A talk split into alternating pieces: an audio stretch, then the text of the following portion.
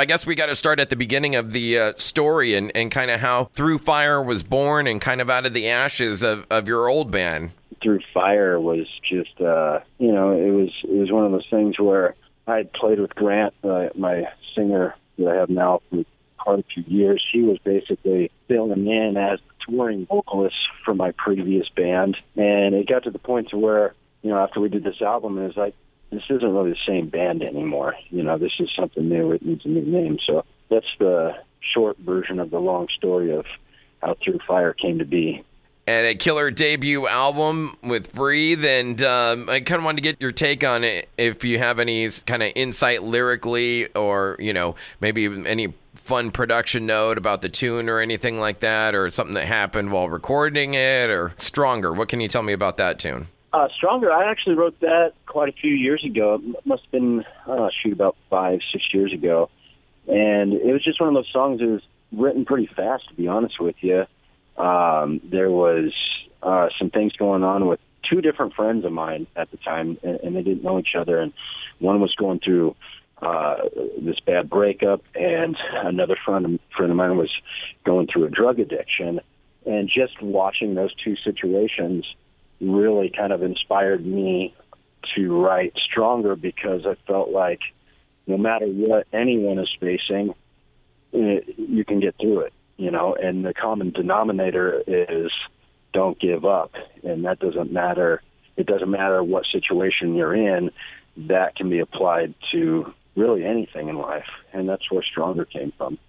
Love it, man. And, and funny how the, uh, sometimes they come together that quick, like a, a, an absolute hit, like Stronger, and you said it came together real quick. It's funny how it seems to happen like that. Yeah, I mean, sometimes it happens like that, and you know, I think a lot of people have heard before that the, the songs that come together fast are are usually the, the songs that kind of stand out. Sometimes, uh, I think it's it's like you know when you when you try too hard to do something or you overthink something, maybe it feels forced. You know. So yeah.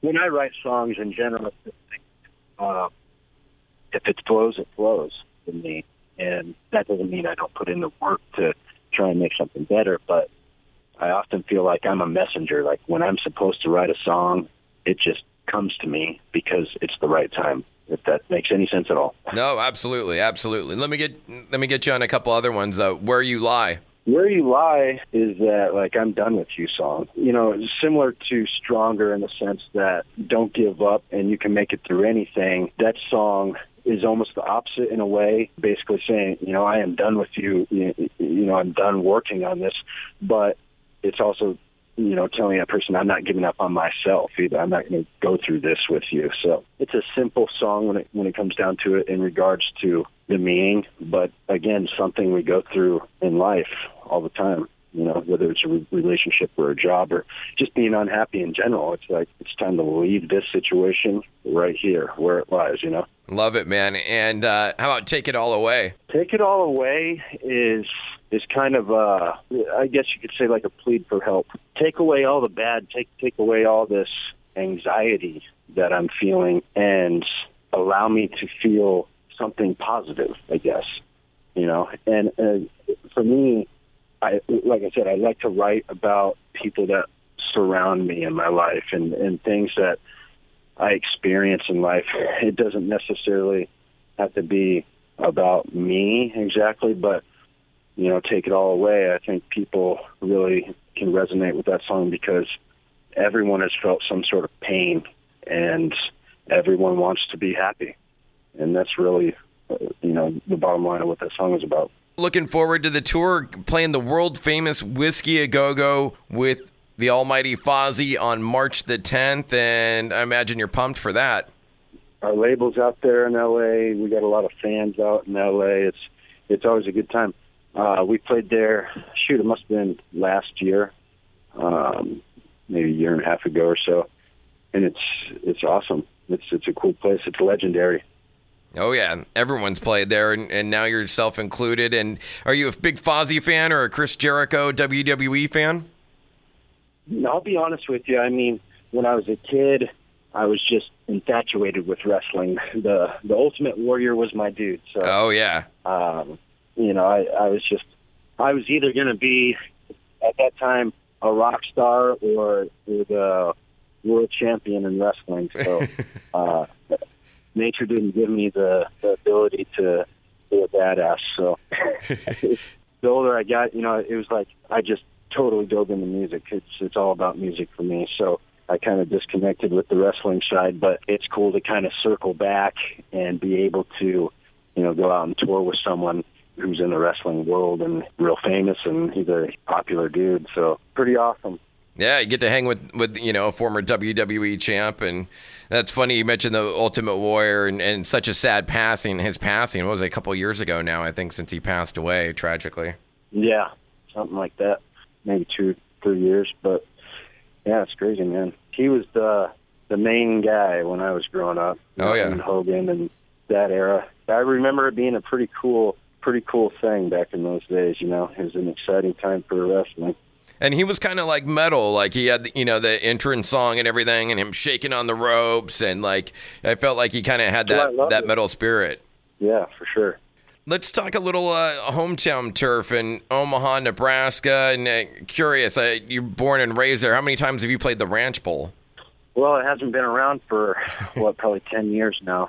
Like I tell my kids, our stomping grounds, and um, it was the it was the place to be. You know, during the week, on the weekends, whatever, that's the place you wanted to play. And coming out of high school, uh, I got a gig there and just thought it was the coolest thing ever. And I was like, man, we're making it. You know, we're we're playing the Ranch Bowl, and we got some local airplay, and just started to kind of build here. You know, uh, in the local scene. And uh, after a couple shows there at the Ranch Bowl, started selling out every show, and it was just it was a cool time for the Omaha music scene. And talk about the Omaha music scene. What what's it like? And give people an idea, especially from California, like what what the Omaha music scene is all about. I don't know. I'm never here anymore. or what it was like for you, at least growing up. It, it was great. You know, there was always a, a great rock scene, uh, a, a lot of good bands that that came from the area, and uh, mainly great support. You know, from from local radio and the fans. It was just a a really cool place. And we were very fortunate to be a part of such a thriving scene when we basically decided, hey, you know, we're going to kind of move in a new direction a little bit and start through fire. We kind of just immediately started branching out and touring nationally. So we've only done uh, not even a handful of shows in Omaha since. Who were some of the bands that influenced you growing up? Pantera. They were probably the top of the list. Pantera when I was real young, you know, Metallica. In high school, it was Korn, Deftones, stuff like that. All the way to stuff like Our Lady Peace and, you know, kind of both sides of the, the rock to alternative spectrum. I always loved great songs.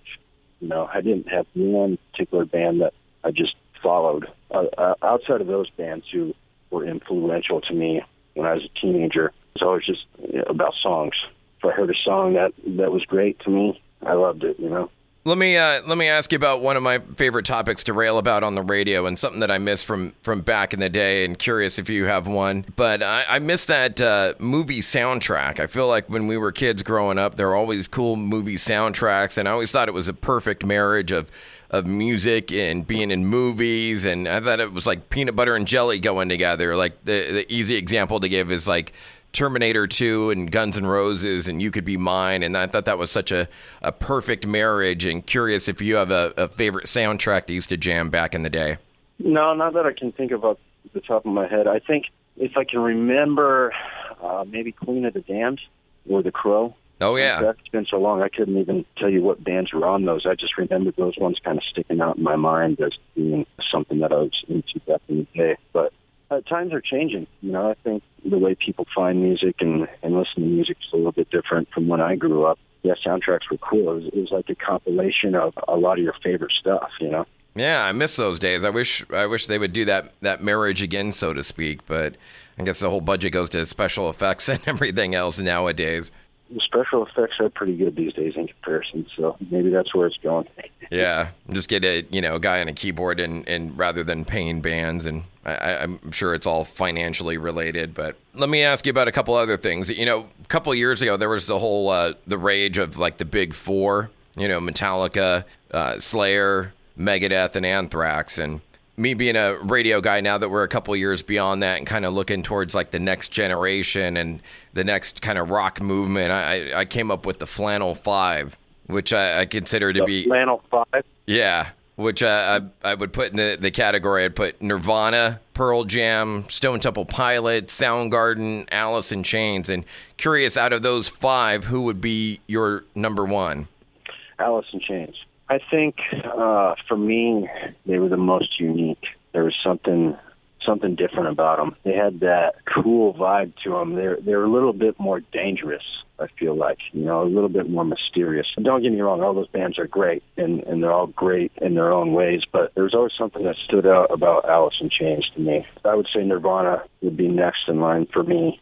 But all those bands are huge and uh, obviously influ- influential for the time, and you know their music will live forever. They're my favorite too, by the way. But if you had to pick a song or two, what comes to mind from Alice in Chains? Roosters always been one of my favorite. In fact, we did a cover of that last year, and it's just I don't know. Uh, I can't even tell you why. Uh, it's just sometimes music hits you, and, and you're not sure why. It, it could be the obvious reasons, like you you asked me in the beginning of the conversation.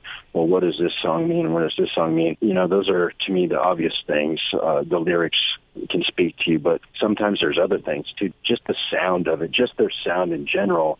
It's like that that drew me in. Yeah, I love it. Like the, there was always something kind of dark and evil about the guitars and the sound and everything. I, that's why they were my favorite. I mean, Cantrell's guitar playing and then Lane and his singing together, their harmony was just crushing.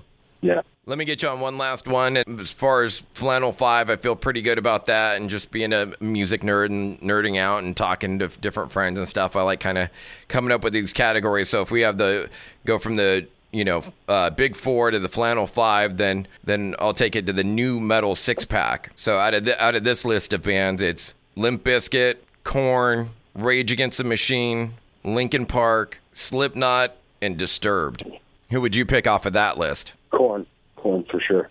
If I can remember all the way back, I think they were first, weren't they? I think they were before Limp Bizkit and Disturbed, and I could be wrong, but just the timeline I have in my mind, I remember Korn being the band that just totally changed my life. To be honest with you, the first time I heard Korn, nothing sounded like that. Nothing prior to that sounded like that.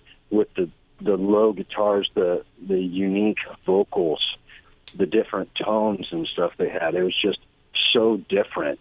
It was like an awakening. The other bands, again, just just like the Flannel Five you mentioned, there's something unique and you know just awesome about each one of those bands. But for me, it was Korn.